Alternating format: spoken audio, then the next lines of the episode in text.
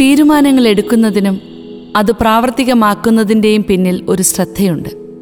അതറിയുന്നതാണ് പ്രധാന കാര്യം.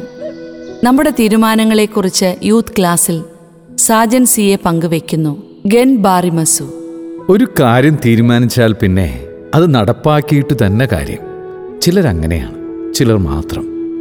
തീരുമാനിക്കുമെങ്കിലും നടപ്പിലാക്കാൻ പാടുപെടുന്നവരാണ് മറ്റു ചിലർ. വ്യക്തിജീവിതത്തിലും കുടുംബജീവിതത്തിലും മാത്രമല്ല ഏതു രംഗത്തും കാണാവുന്ന മർമ്മപ്രധാനമായ കാര്യമാണിത്. ഈ കാലഘട്ടത്തിൽ സാധാരണ എല്ലാവരിലും കാണുന്ന വലിയൊരു പ്രത്യേകതയാണ് തീരുമാനമെടുക്കാൻ കഴിയുന്നു എന്നത്. പ്രതിബന്ധങ്ങളെ പേടിക്കാതെ അവയെ വകഞ്ഞു മാറ്റി മുന്നേറുന്നവരോട് ചോദിച്ചാലറിയാം എന്താണിതിന്റെ രഹസ്യമെന്ന്. തീരുമാനിക്കുന്ന കാര്യങ്ങളാണല്ലോ പ്രാക്ടിക്കലാക്കുന്നതും ജീവിത വിജയത്തിന് കാരണമാകുന്നതും. മനഃശാസ്ത്ര ക്ലാസ്സുകളിലും മാനേജ്മെന്റ് ക്ലാസ്സുകളിലും പറയാറുള്ള ഒരു പ്രധാന വിഷയവും ഈ ഡിസിഷൻ മേക്കിംഗ് തന്നെയാണ്. തയ്യാറായിക്കൊള്ളൂ. ഉറപ്പായും നിങ്ങളും പറയും. വേണ്ടത് തീരുമാനങ്ങളാണെന്ന്. പരാജയപ്പെട്ടത് നമ്മളല്ല. തീരുമാനമെടുക്കാൻ കഴിയാതെ പോകുന്നവരാണ് സംഘർഷങ്ങളിലേക്കും അസ്വസ്ഥതകളിലേക്കും തലകുത്തി വീഴുന്നത്.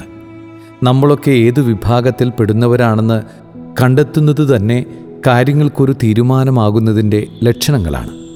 ഇപ്പോൾ ഇത് വായിച്ചു കൊണ്ടിരിക്കുമ്പോൾ തന്നെ ഏതെങ്കിലും കാര്യത്തിൽ കൺഫ്യൂഷനോ അവ്യക്തതയോ ഉണ്ടെങ്കിൽ ഒന്ന് ചിന്തിച്ചാൽ മനസ്സിലാകും.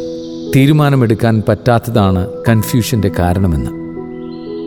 വെൽ ബിഗിനിങ് ഹാഫ് ഡൺ എന്നല്ലേ പറയാറുള്ളത്?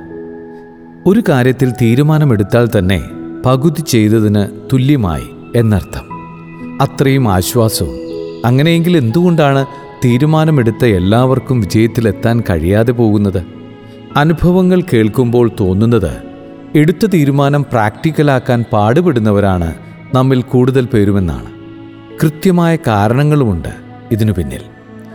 തീരുമാനത്തിൽ നിന്ന് വ്യതിചലിക്കാതിരിക്കാനും ചില ചിന്തകൾ വരാതിരിക്കാനും നമ്മളാരും കാട്ടിലോ മലമുകളിലോ ധ്യാനനിമഗ്നരായിരിക്കുന്ന സന്യാസികളല്ല എന്നറിയണം. തന്നെയുമല്ല ഒരു കാര്യത്തിൽ തന്നെ ഫോക്കസ്ഡായി അചഞ്ചലരായി നിൽക്കാൻ ആരെങ്കിലും നമുക്ക് ട്രെയിനിങ് നൽകിയിട്ടുണ്ടോ? ഇല്ലല്ലോ. പിന്നെ ആകുലപ്പെടാൻ എന്തിരിക്കുന്നു?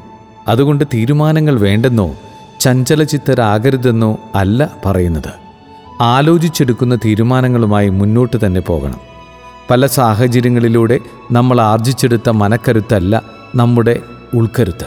അതുതന്നെയല്ലേ നമ്മുടെ ധൈര്യവും? തീരുമാനങ്ങൾ പ്രാവർത്തികമാക്കാനുള്ള ശ്രമം പരാജയപ്പെട്ടെന്ന് തോന്നിയാൽ ഒരു കാര്യം തിരിച്ചറിയണം. പരാജയപ്പെട്ടത് നമ്മളല്ല. നമ്മൾ സ്വീകരിച്ച രീതിയാണ്.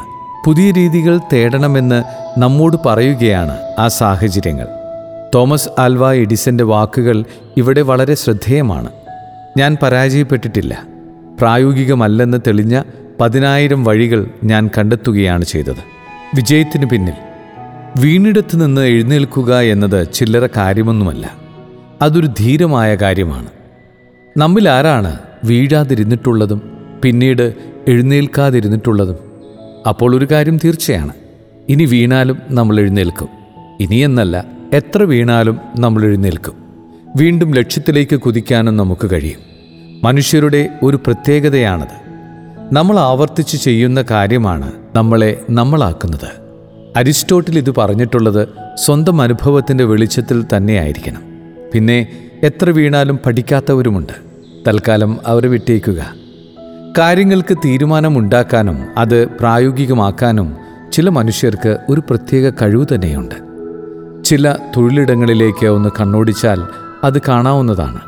ഒരു ചരടിൽ കോർത്ത മുത്തുകൾ പോലെ എത്ര ആളുകളെയാണവർ ചേർത്ത് നിർത്തുന്നത്? ഇടയ്ക്ക് ആരെങ്കിലും തളർന്നാലോ പിൻവാങ്ങിയാലോ അവർക്കൊക്കെ ഊർജം പകർന്ന് അവർ പോലും അറിയാതെ വീണ്ടും നിവർന്നു നിൽക്കാൻ അവരെ സഹായിക്കുന്നവർ.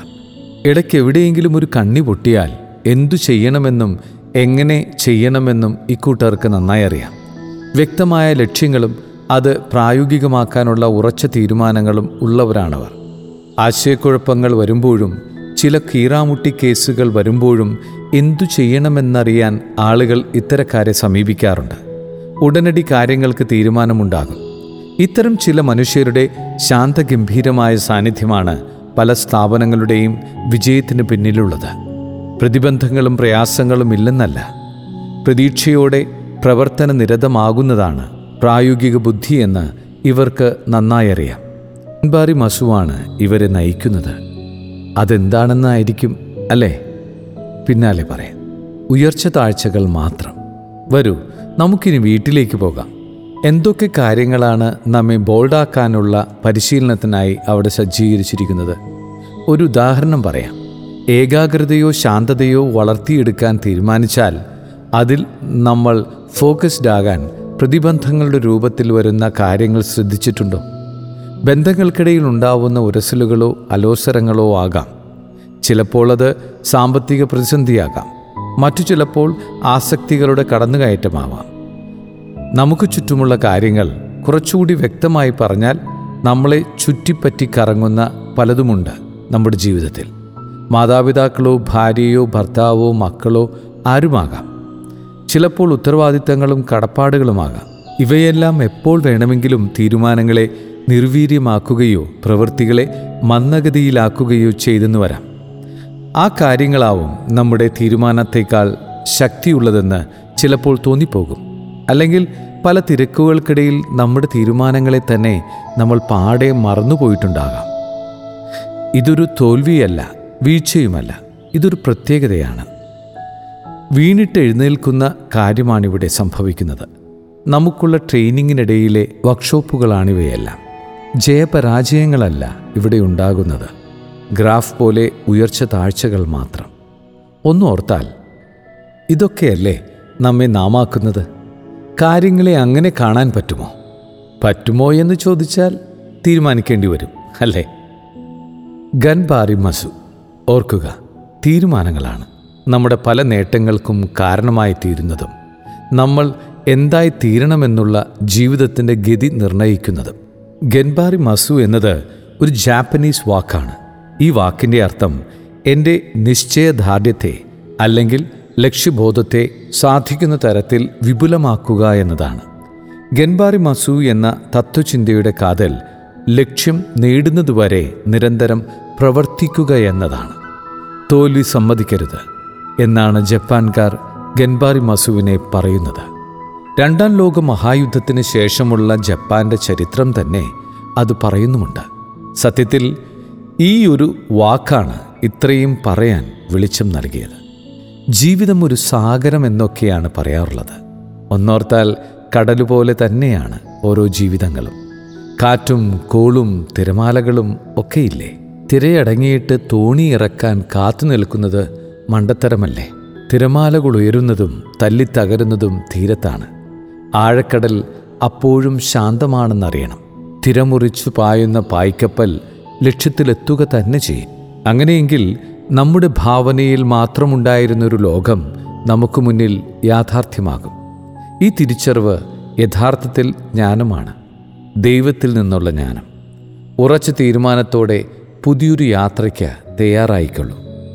ഇത്രയും നേരം പറഞ്ഞതെല്ലാം ഒരൊറ്റ കാര്യം പറയുവാനാണ് ഗൻബാറി മസു. എല്ലാ കാര്യങ്ങളിലും തീരുമാനമുണ്ടാകട്ടെ.